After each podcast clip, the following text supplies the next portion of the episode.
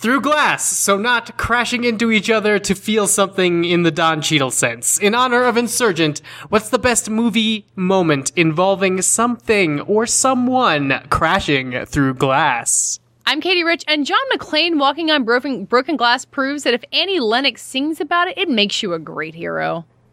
It's me, David the Seven. Jaws 3D. The only good moment in that movie, the shark just headbutts the control room glass and floods the chamber. it's great. I'm Matt Patches, and uh, some people may object to this because when when um, David Warner gets his head chopped off in The Omen, it, the pane of glass that chops his head off uh, is intact, but then it smashes through glass, and so does his decapitated head. So I think it counts. Gentlemen, you can't fight in here. This is the war room. Fine, I can hear you now, Dimitri. Clear and plain and coming through fine. I'm coming through fine too, eh? Good. Then, well, then, as you say, we're both coming through fine. Good. Well, it's good that you're fine and, and I'm fine. I agree with you. It's great to be fine. It's, a podcast. Hello and welcome to Fighting in the War Room, episode 63 for Wednesday, March 18th, 2015, the year of our Time Lord, Dr. Emmett Brown. Congratulations, you all survived St. Patrick's Day. It was a tough time for all of us, but we made it through. Uh, before we get started, uh, Matt Patches, David's not here, so will you read our new review? I will. Uh, the, the title of this review is Film Flavored with Pop Culture, whatever that means, by Rod24601. Um, and it's it's worth That pointing sounds out like someone we that definitely my don't father's know. name is Rod, and two four six zero one is a clear uh, uh, "Les Misérables" reference. So this is probably my father. If it's not, creepy. Um, No, my if it's dad, not, in you need to be friends with this Yeah, person. exactly. Uh, from my dad, in quotes, I've, I've enjoyed the sprinkling of pop culture topics into the podcast when upcoming movies may not warrant conversations. Keep it coming. That is a diss bomb to Hollywood. Rod Patches slams Hollywood in the latest review.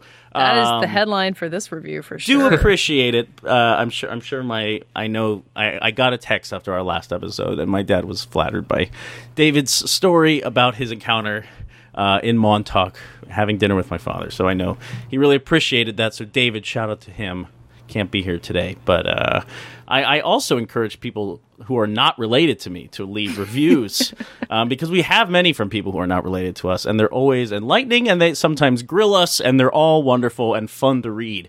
Um, so the the I'm- more colorful, the better, I would say. I'm realizing it was a major missed opportunity not to have Rod Patches as the guest reviewer on this podcast. yes, having no knowledge of anything we're about to talk about, but just to be there to slam Hollywood. Yeah, Diss Rod bomb. Patches throws truth bombs, and you can too by leaving us a review. But if you're nice to us, we'll be happier.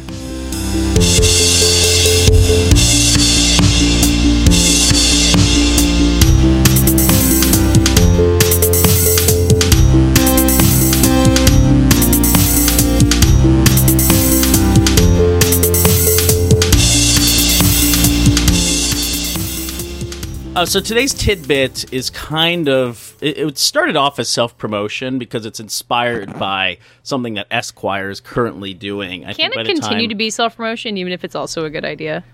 Yes, you're right. It's still self promotion. So I encourage people to go to Esquire and read all the shit that we're writing about uh, for this kind of week of, of March Madness inspired fun. We we took lots of television shows that people have declared uh, canceled too soon. You know these gems that only lasted a season, to one, two, maybe three, um, and we've created a bracket in them, and we've decided, well, if if you could only reboot one, and reboot is is a very elastic term that is internet friendly. In this case, reboot means revive, resurrect, uh, you know, sequelize in some way, bring back this property in one way or another. Which show?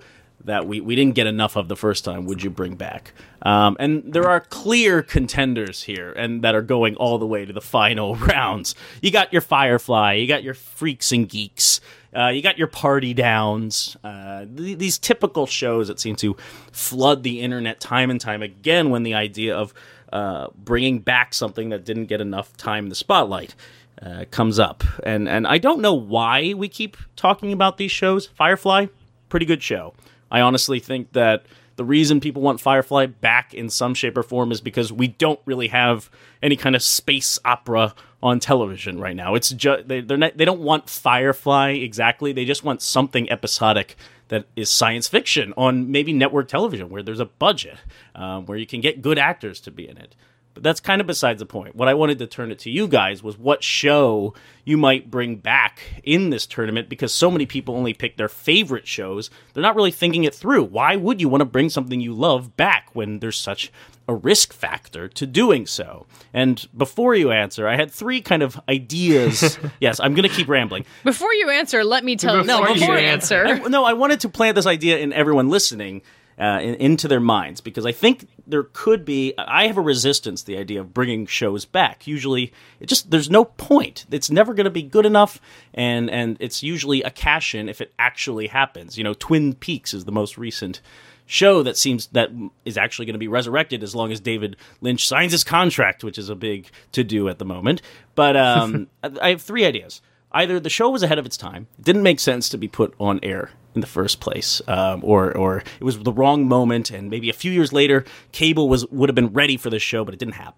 Or maybe the passing of time creates a, a reason to re-enter this story. I'm thinking like uh, the before trilogy or something. You know, if you catch up with characters years later, where are they now? I think um, the the resurrected 90210 was actually like that. All the kids from the first show were the parrots of the new show.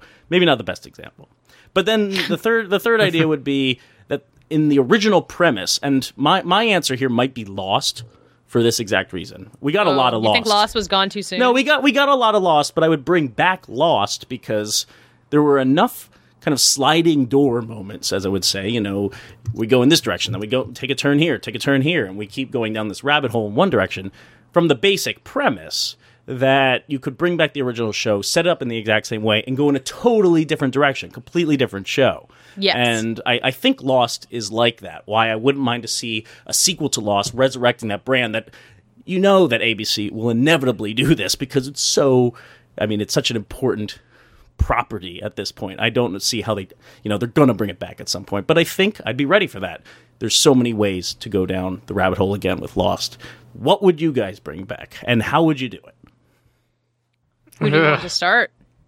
That's a good question. I I choose to reboot both of you here. No, um, Dave, how about you?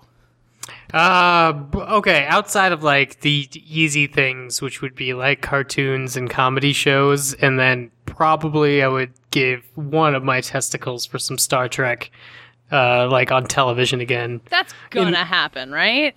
Well, I mean, you would assume so, but they waited basically like past the prime of like the TV era where you could have done like a new next generation or something for really cheap.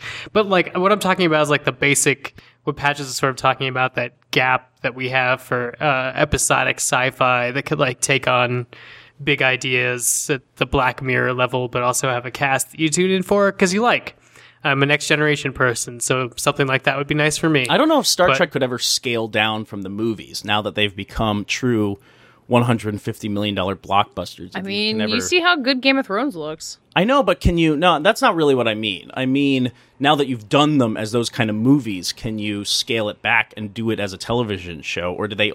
From here on out, they always have to be gigantic blockbusters because that's how the young generation has thought of Star Trek. Maybe not. I mean, if you give it two more years, you could do something that looks Right, like there the has to be a true void. Star Trek. Uh, yeah, I mean, I think you could find the middle ground uh, between design and technology and budget.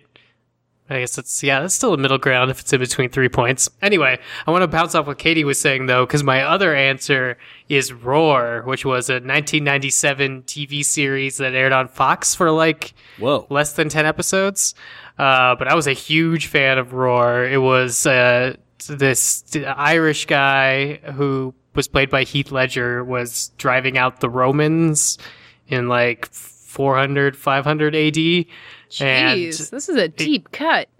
yeah, no, and one of the the warlocks is like was revealed to be immortal because he had possession of the spear that had stabbed Jesus. Whoa, Vera Farmiga was on this show. Oh no, this was an awesome show. This show is, what actually got me into fan fiction when it was canceled. I got Oh. into AOL chat room and s- into a Roar fan fiction group, and we continued Jesus the plot Christ. of Roar. Wow. Uh, but then, then they actually did air the last few episodes some point later down the line. But my point is that Roar was doing basically like the Game of Thrones feeling with actual American, or not American, actual world history, just tweaked with fantasy a little bit. And now, if you gave it some sort of budget and put it back on Fox, I think it might it might do okay. Well, I don't think Heath Ledger's going to come back for the reboot. I'm sorry, Dave. No, but then but all of a sudden this part has prestige that it didn't have before, so maybe you could get someone good in there.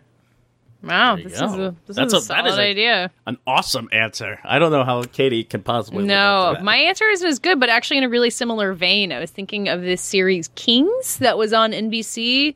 Dave, this is like something you might have watched.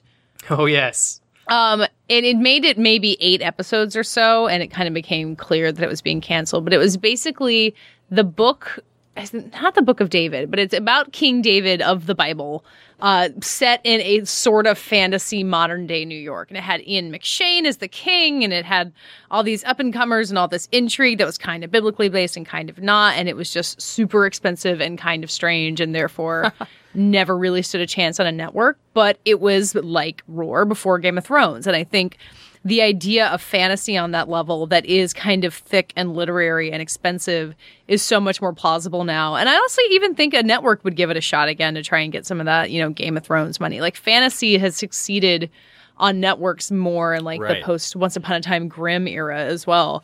Um, and this show was just really interesting and really uh, genuine in a way that is really hard for a lot of network dramas to do. Like most of them are used to kind of the sassy procedurals, and this one was just like super deep and emotional. So I'd like to see someone give Kings another shot. I wonder if um, Amazon's The Man in the High Castle, that alternate Oh, history yeah. show, could, could somehow replace that void.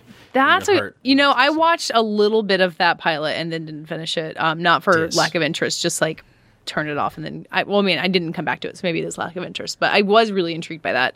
So yeah, that's a really good point. I I liked I like the idea of that, and I uh, I'm glad that it's being picked up because I do think I will check that show out. Are there any shows that like you would want to see the narrative continued? You know, Dave and I are obsessed, and we've put this to rest. But with the Avatar universe, and we had the Legend of Korra podcast that we did on the side here, um, and that was a, that was a true sequel series. That's like seventy years later, something else in the same universe happens, and you never see that. You, that never happens. Um, you know, everyone wants to reboot. You know, we're gonna make a new Charlie's Angels, or we want to reboot Charmed. Which is actually something I've heard is happening uh, for some reason. But why why My- not do more of the same world as opposed to more of the same? Well, Better Call Saul is, is kind of your example of that. Yeah, which I think has been really successful. I've seen some people who are down on it, but I, I, I certainly feel like it's living side by side with its its predecessor and and charting new territory. It's it's been great so far, and I guess that's exactly what I'm talking about. But maybe something that I don't know that some time has passed where you could pick up with similar characters as opposed to kind of going on a tangent. Yeah, I mean, we're getting a Walking Dead spinoff this summer, so we might need to be, we might need to be careful what we wish for here. Yeah, that one's been greenlit for two seasons already. Yeah, I saw that enraging you on Twitter. Yeah, well, not okay, a little bit enraging me, but I guess to answer your question, first of all, this new X Files they've been pussyfooting around about should have happened like years ago, around the time that the original X Files apocalypse was supposed to happen. What the hell But- is X Files Apocalypse? Excellent. No, question. the original X Files apocalypse, the one that they prevented, but Oh. maybe. Gotcha. Anyway, around like the whole like 2012 thing, we should have checked it with Mulder and Scully, not with a movie that had nothing to do with the overall conspiracy.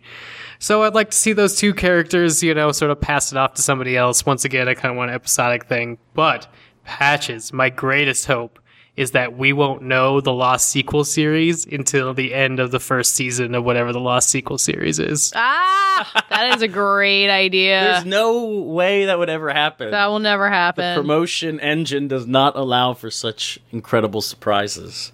I don't. I mean, don't think. I think uh, if you if you get the same combination of people together again, and they've all been raked over the coals for doing like mythology improperly one time, if they got one more shot at it, don't you think that they would want to like take it at those lost clones and be like, no, this is what it should have been. that I, I, I mean, they they do want to do that. It's just not going to happen. It's going to come out the gates being lost again. That's a good title. Re-lost. We. Free lost. Uh, all right, that wraps up this conversation. But I have to say that I really want new episodes of Andy Richter controls the universe. Okay,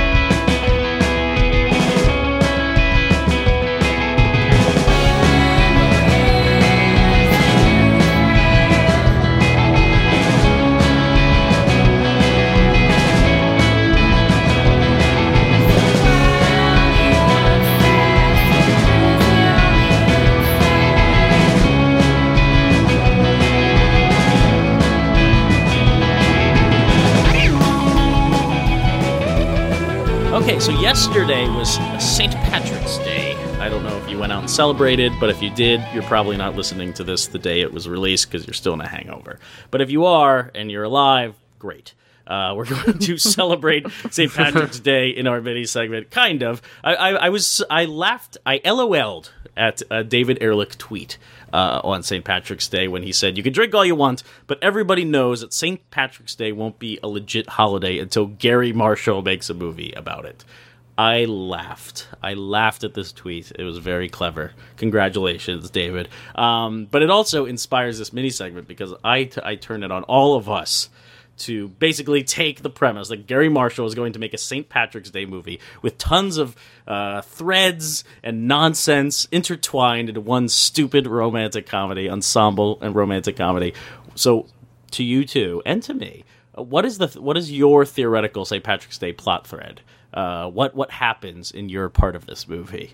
Please pitch it to me so that I can have a hearty LOL. All right, I got mine. I don't think it's quite as complicated as Garry Marshall would want, but Oh, all right. no. It starts with Liam Neeson, obviously Okay. Irish. It's St. Patrick's Day. Uh, he I'm believes Liam that his he, he believes that his daughter has been kidnapped. His daughter is played by Scarlett Johansson. He goes on his typical rampage, and you know, it's a, there's a attractive woman who's joining him. I'm thinking she's probably played by Maria Bello. You're welcome to recast. Um, Maria Bello, where did that come from? Why? I don't What- know. Why I- now? I- Her- is this a comeback role? Yes, this- I think it's just her comeback role. I think Garry Marshall has that power. Uh, so he eventually gets to his daughter. Uh, she's Scarlett Johansson. Turns out she hasn't been kidnapped. She's just been canoodling with Bradley Cooper this whole time. This is a reunion between Scarlett Johansson and Bradley Cooper, uh, co-stars of He's Just Not That Into You, which isn't a Garry Marshall no, joint, but may as it well have feels like one. Yes, it yes, certainly does. and they're really good in it together. So there's a period of time in which uh, the two of them are kind of having their romance. It's very cute, and then you realize he is in fact an assassin. Scarlett Johansson gets to go all Lucy on him, uh, kill him and everyone else who's surrounding Whoa. him. Uh, and then eventually, while she's on the run, she finds Amy Adams. It's a her reunion. It's uh, you know, the two characters who didn't get to be together in her, and then they have a Thelma and Louise style road adventure. Holy shit! I'm gonna have to step in here because my plot thread involves Amy Adams. So Yes, okay, Amy, pick it up from here. We're Yes, making Amy the Adams, exquisite Amy- corpse Garry Marshall movie. Amy Adams and Matthew Goode appear as their characters from Leap Year. From Leap Year? Yes! But but uh, here's the key: it's a No, Leap- different timeline. So the events of the first film did not happen. Uh, in this timeline, Amy, Amy Adams' character is meeting Adam Scott at a Pogues concert at Madison Square Garden, but she accidentally takes like the one train in the wrong direction, and she goes to the Irish Hunger Museum and meets Matthew Goode. Um, and despite the Why fact is he at the Irish Hunger Museum? because he's a sophisticated man. She doesn't know she wants a sophisticated man. She wants a music lover. She wants someone from like high high fidelity, but she really gets a sophisticated, learned man who's going to the Irish Hunger Museum. Um, and despite the fact that they're going, she's trying to get to a Pogues concert. Uh, her and Matthew Goode dance to a new song by the Cranberries. Wow. It's very romantic. Does Bono nod approvingly somewhere in the background? Yeah, he makes a cameo. He's also at the Irish Hunger Museum. Is he the is he the runner? Is he, He, like the man he takes the tickets of at the Irish Hunger Museum. Okay. It's not really. He's not playing Bono. He's but he No, a it, it, it's a it's a tongue in cheek He's wearing cameo. those shades. Bono being a man of the people. Yes. All right, Dave. Beat Good luck, that. Dave. Good luck. Interesting. No, I have different threads, but I don't really know how and if they overlap. That's sort of like an, an act two This was just a That's beautiful coincidence. So don't don't feel beholden to the the past. Well, mine also involves Liam Neeson because it just feels like that that was a good pull that I should have seen coming. Yeah, that's all you but the- I bet mine's different. We open and Liam Neeson is getting divorced from Beyonce, It's amazing. and uh, we It's all been leading to he was also Irish. No. yes, surprisingly enough. Well, uh, they've they've just come across some sort of amicable divorce, uh, but maybe there's some sort of gold digger aspect from the Liam Neeson character. But he's going to redeem himself. Leprechaun gold it- digging, to be exact. Ooh. Well, well, hold on. You're, that's my Oh, second shit, plot. You got to hold on. He's going to redeem himself by trying to find a leprechaun, and our leprechaun plot is Bradley Cooper leprechaun is Yes. strangely in love with Jennifer Lawrence, Los Angeles uh, kept woman, Ooh. and has to uh, take on uh, Tom Hardy, um, rich asshole, to to win her heart. Whoa. And obviously, Liam Neeson's going to figure out Bradley Cooper's the leprechaun and sort of intercede somehow. And then I want I want Liam Neeson and Beyonce to have sassy uh, mixed race kids. Are they? Do Liam Neeson and Beyonce get back together in the end? I don't know if that's necessary if we find other people they should be together with. And and do you think Bradley Cooper is uh, like they use CG to make him a tiny leprechaun like they do to Gerard Butler in movie 43? Or Gary Oldman in Tiptoes. Oh god. I imagine there could be parts like that, but it's all like the general idea that, you know, if men already have a whole bunch of money, they would use a leprechaun to get better women. Hmm. Oh, That I time-honored didn't even think about. I didn't even think about leprechauns having that power. I don't know. I Well, feel I like- think if Garry Marshall's obsessed with anything, it would be some sort of younger woman, older man pairing. It just seems like he's getting into that age group. very Hollywood of him. This is all. this is all correct. Now they're going to make this movie.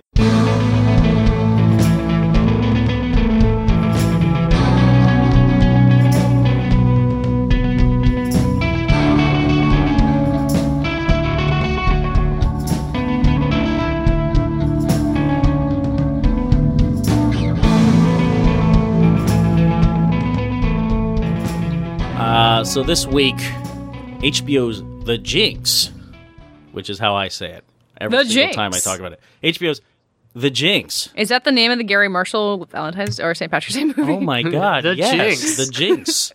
Uh, no wait, that makes absolutely no sense. Um, the so Jinx of the Irish. this week, HBO's The Jinx wrapped up. It's Andrew Jarecki of Capturing the Friedman fame. I was going to say All Good Things fame, but absolutely not because like No five people from- saw that movie. Uh, so of Capturing the Friedmans fame, documentarian, the founder of Moviefone. Did you know that? Know Uh, that. he he made this documentary, this multi-part documentary for HBO about uh goddamn Robert Durst, this uh heir to to a New York real estate family, like huge too. The That people was one who they the- own uh, both my old office building and my new office. Yes, building. which is is they go into that in the Jinx that they own the the Conde building in Times Square, and now they are the people renting out space in the Freedom Tower. So they're loaded. They have a, a shit ton of money. And Robert Durst, it's it's a little um, unclear how he stays in the family. He's not really part of the family business, especially after he was accused of one murder and then two murders and then three murders. Um, not really part of the family business anymore. So Andrew Jarecki wanted to do this miniseries after making the film All Good Things, which was kind of based on i mean very based on the uh, the the life of robert durst. I mean if you go back and watch all good things which if you've seen the jinx the poster for that movie is in the background of every single fucking scene. So you have been subliminally suggested to go watch it on netflix. If you do you're making a horrible mistake. It is a terrible terrible film.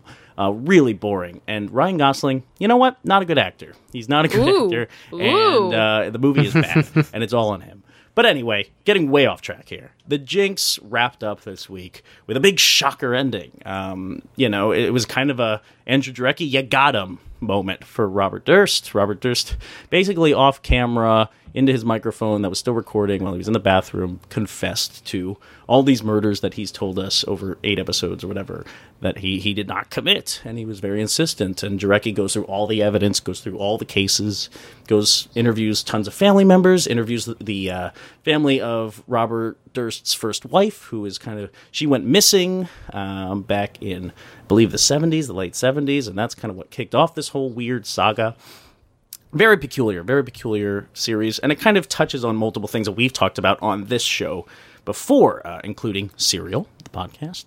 And um, a few weeks ago, we had a conversation about Brian Williams' big lie and what that meant. Like, if, if Brian Williams was allowed to lie uh, for for a good truth, for for the ecstatic truth, as Werner Herzog might say. Uh, does does knowing something about the world, the truth of the world, mean that you can lie about the details in order to tell people about that truth? And that's what Jarecki is kind of running into right now. There have been many, many articles picking apart this final episode of The Jinx that has played fast and loose, probably with time and when when the events that he's chronicled in in the series have actually happened in order to dramatize and put emphasis on this last final moment, this extraordinary can you get. clarify me for me what? So it's not anything about the murders that's been fiddled with. It's the idea of what what Jarecki knew and when he knew it. Well, I guess that's questions that it raises. If, if you have manipulated parts of your documentary, have you undermined the truth of other aspects? And what Um, makes us think that he's done that? Well, uh, they're go, Dave. in the final episode. They're it to build tension to this second interview. They portray it as having taken place after a 2013 event where Robert Durst was arrested, when really the second interview took place more in 2012, like I think June of 2012 it is. Okay. So he to build suspense to the capping moment.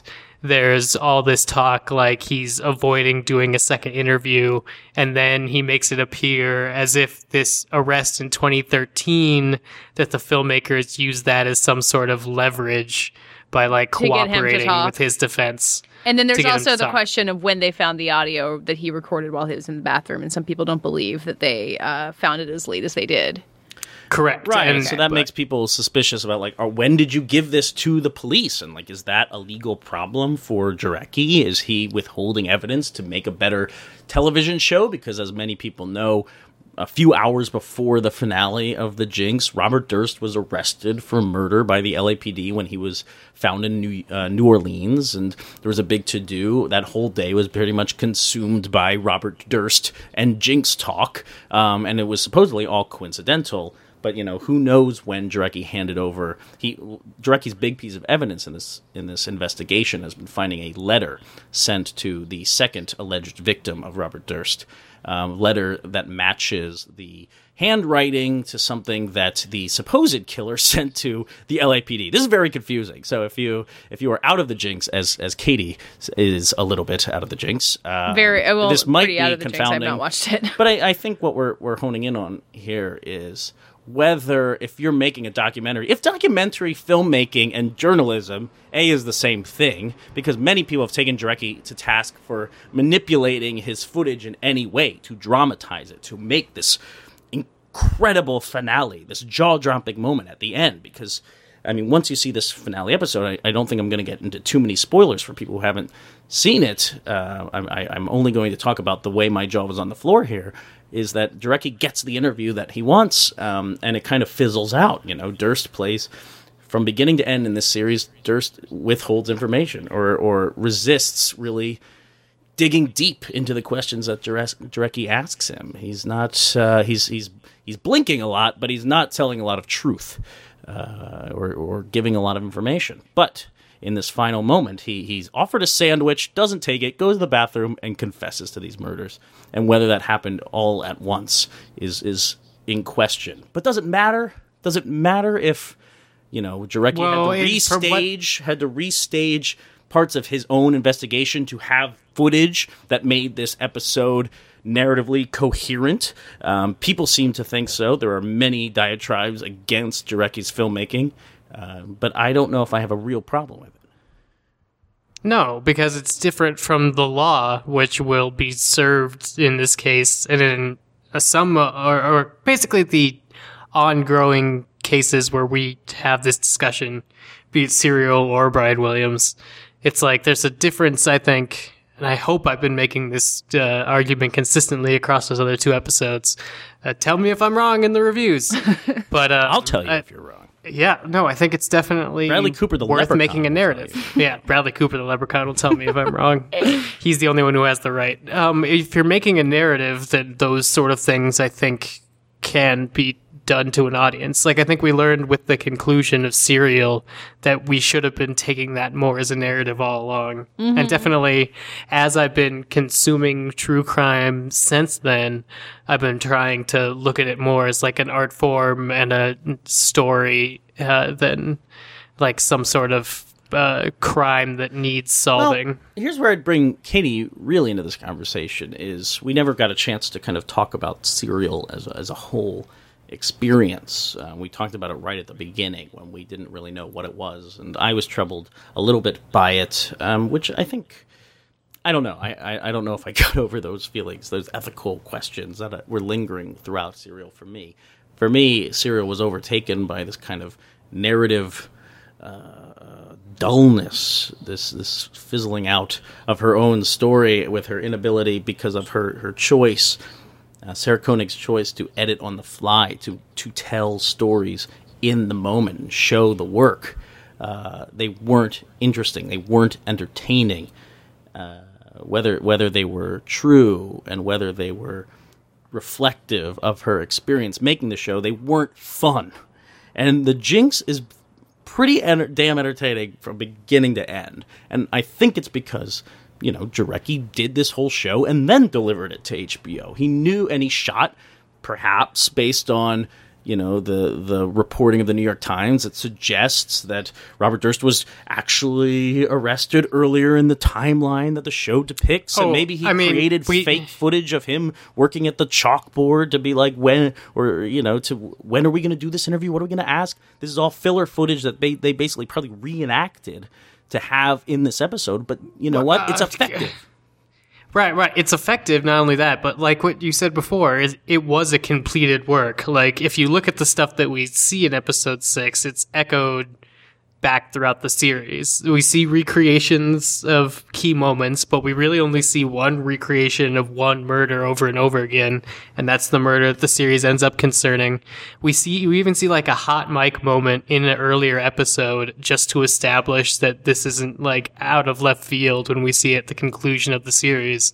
It was definitely crafted to be exactly what it was. Absolutely whether or not right. it's During law. another interview earlier in the series, he, he's just rambling on. Durst is just talking into the mic, and his Yeah, lawyer they- walks over. Is like, "Your mic's on." really? Yes. Yeah, and So- I thought And like leave it all that in. was I thought that was outrageous, like for it to happen in this series, and then they just built on it, which meant that they know that this is like a building climax. Well, so is Uh, the like- problem that people have the sense that like they knew that they knew this confession was coming, they built the whole series around it, but then they didn't tell the LAPD about it until last weekend. I mean, and the LAPD has disputed that, so I know that's not necessarily the case. So it is the idea that they were like sitting on this murder confession just for the sake of a good conclusion of their series. I think it's that uh, up until the last episode, the series was not about the process of getting the interviews. It was about the cases. And the last episode, because it was, you know, had this big bombshell at the end of it, spent the entire episode building to that bombshell because we had already been so thoroughly over the cases, building to this moment that all of a sudden what they were left with was a moment that, you know, there should be a lot of hesitation on the behalf of the detectives and so we, that's what we got. But like realistically, if they've been working on this thing for like five years, that episode, you know, it could have been just a five episode series if they wanted to condense it that way. They wanted to build to this, you know, gem they found. and there was not much fat in the jinx. Like I learned a lot in each episodes. The, the, these are perfectly crafted by documentar seasoned documentarians. I mean, this is tight shit. And I, I mean, I, I- again, I was blown away by the ending. Now I do have questions, and I'm sure that there are eight thousand lawyer quoted think pieces floating around the internet right now that I could probably read to answer this question. But I'm like, does will any of this hold up in court? I really think that Durst walks in the end. I've read I've read those think pieces. Oh, have you? Would you like me to? I would like to know if, like, if you because in New York you can't really just record someone. I don't, I don't know how you get away recording wasn't someone being without reco- their know. He was, he was he was he was he knew that he was being recorded. I He just guess. Yeah, he. I just He I- gets what will he be gets a, around the uh, Bill of Rights. Uh, The the it could be used. It could get around the Bill of Rights and be used as evidence because he agreed to the recording, and it's not like a government process, so he's not being coerced into it. The whole thing's gonna hinge on whether or not, if after giving an interview with your microphone on, if you go into the bathroom, there's still a reasonable expectation of privacy because it's a bathroom. I just wonder also if you can find a jury that will not be informed by this documentary in some way by the time that No, it's happening. come It's on. It's an. HBO documentary. It's like a like not everyone gets HBO. Once, Also, once he's you 71, see, so, once like, you see what- Durst on trial in Galveston for this uh, this third murder, I suppose that he allegedly committed. I, I should always say allegedly because I don't want to. 'Cause you're a I don't want lawyers to come after me.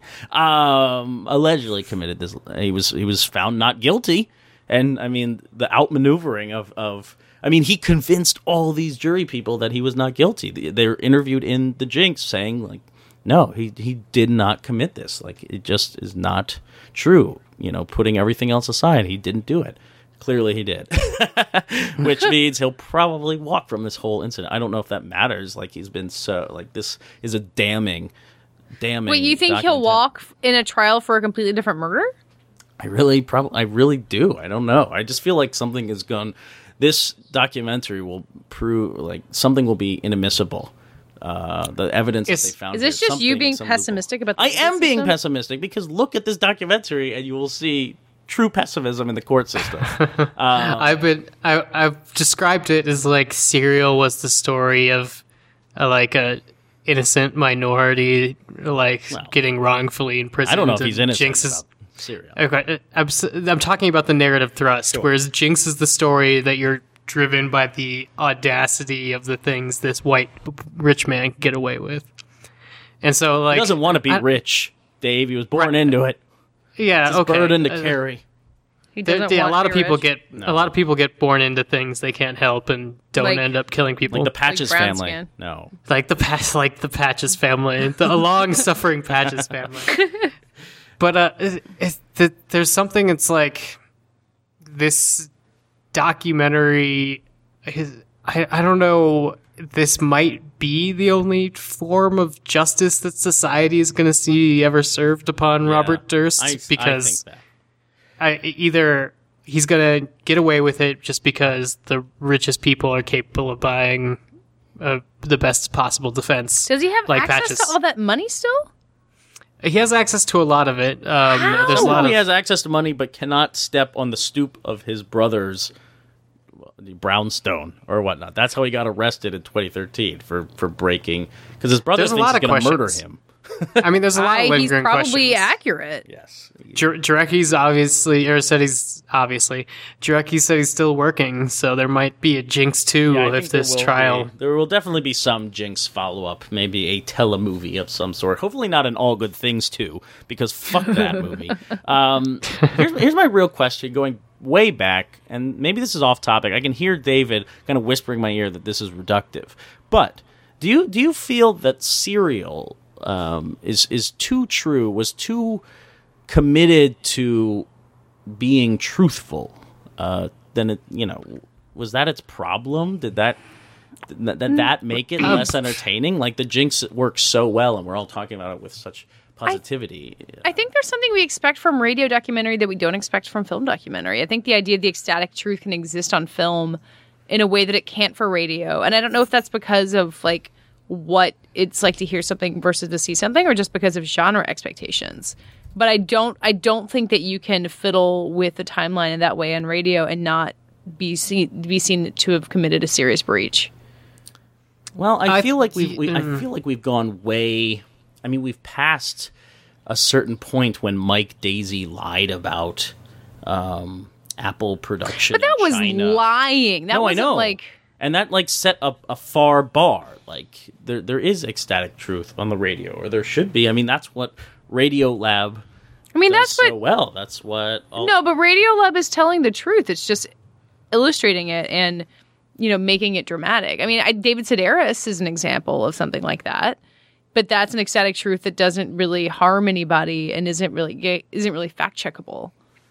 So I guess that's I guess different. so. I've been listening to this podcast, Invisibilia. Have you Mm-hmm. heard this? And they did an episode about a man, or a, a, I guess a, a transgendered person who was like flipping back and forth between male and female. Uh-huh. Um, this was some sort of mental thing, and um, the way that it was constructed was like, yes, this is real. Like this is happening. And they interviewed this person, and they just kind of let the quotes fly, and like this is man, this is really happening. And then towards the end, they kind of get to this point where they start interviewing people um, you know, like scientists and, and gender studies people who are like, no, this person is just transgender, and they're like, they've convinced themselves of this kind of strange phenomenon. But eventually, and eventually, this guy gets to the point where it's like, oh no, I, I am actually a woman. Um, and it, it, this was just my in between moment or something. But they like really stretched this whole story out, and I thought about you know the ecstasy, ecstasy of truth in some way the theatrics of having this question when when really the answers were no we don't think there's a weird phenomenon there um, but it's more entertaining if we do think about it for 20 minutes and then get to the end and don't um, that that and and it, and it is entertaining and it was thought provoking uh, this is not to undermine Invisibilia, but this is certainly something they knew was not really true, according to all the experts that they interviewed, and eventually the person, this this woman that they ended up interviewing. I mean, this was just not true. But it's fun. It's interesting to listen to. So I, I Well, don't know if I agree. I Like, think that the you- ecstasy of truth interferes here, or it doesn't play on the radio. I mean, this is exactly. Well, I mean, you, you hit the nail around the head about why Serial benefited from being this sort of stream of consciousness reacting to the internet sort of thing. Is because it puts you in a situation to ask the questions you're asking yourself as a reporter to an audience without the burden of having to Really, I would think it having to be the truth. because Invisibilia is, you know, completely done when it goes out. It rolls out with a full story that is, um, you know, made cinematic, if I can use that phrase, uh, for a radio Right, program. so you- but not you could- Serial was not that way. so you could look at that and say like this was a conscious decision by people to ask me this question because it was a story artfully told serial was like we're probing this we're going to probe it using these tools here's what we find and that i think you benefit in getting at like the deeper idea of the story and the narrative that you're building it's just that deeper idea wasn't a factual truth Gotcha, gotcha. Well, I guess um, this is the long-winded way of saying that we all agree that the Jinx was perfectly in the right to play with time and play with editing and play with filmmaking techniques to uh, land the perfect punch at the end of its series. And while All Good Things is a horrible, horrible film, The Jinx is a perfect corrective to that. And I guess we didn't really have to have this conversation. It was all theatrics that we built to in Wow. advance. And We knew all sham. along that we were going to agree. Ecstatic truth lives on in maybe the maybe World. Katey will maybe Katey will watch Yeah, once I see the, the Jinx. Jinx. But what if I've already watched the Jinx and I'm just saying I haven't watched it so that I can give it a great fight next week Oh. for sweeps week? That's how this works, right? Podcast. Yeah, has sweeps.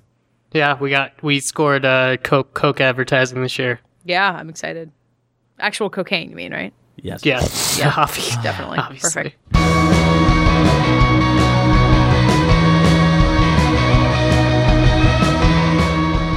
That does it for today's Fighting in the War Room. We'll be back on Friday to discuss Insurgent and The Gunman. I'm sorry, the Divergent series Insurgent. Yes, full Uh, titles only. Let's be correct with our marketing terms. Uh, in the meantime, tell the people who you are. I'm Matt Patches. I'm the senior writer for Esquire.com, and I'm on Twitter at Mr. Patches. And we have a Facebook page and a website. Did you know? Uh, you can leave comments on either. You can share episodes on either. The magical process of social media is with us. It's alive. FightingInTheWarroom.com and Facebook slash Fighting. Yes, no, it is Facebook slash Fighting in the War Room. Two of you liked OPKINO uh, this week, so wrong direction, guys. That's still coming to me though. Uh, so, you know, thank you for listening to stuff. Uh, I'm Dave Gonzalez. You could read me at geek.com, Forbes.com, Latino-review.com, and podcasting here at fightinginthewarroom.com. In whatever feed you hear me in, I'm probably doing another podcast in that feed with these wonderful people. Yeah.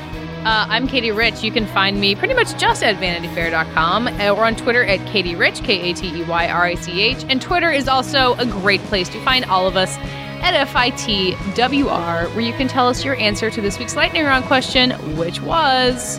In honor of Insurgent, what's the best movie moment involving something or someone crashing through glass? The broad spectrum of answers, guys. I Expect some good ones. Uh, thank you for listening, and we'll be back talking to you on Friday.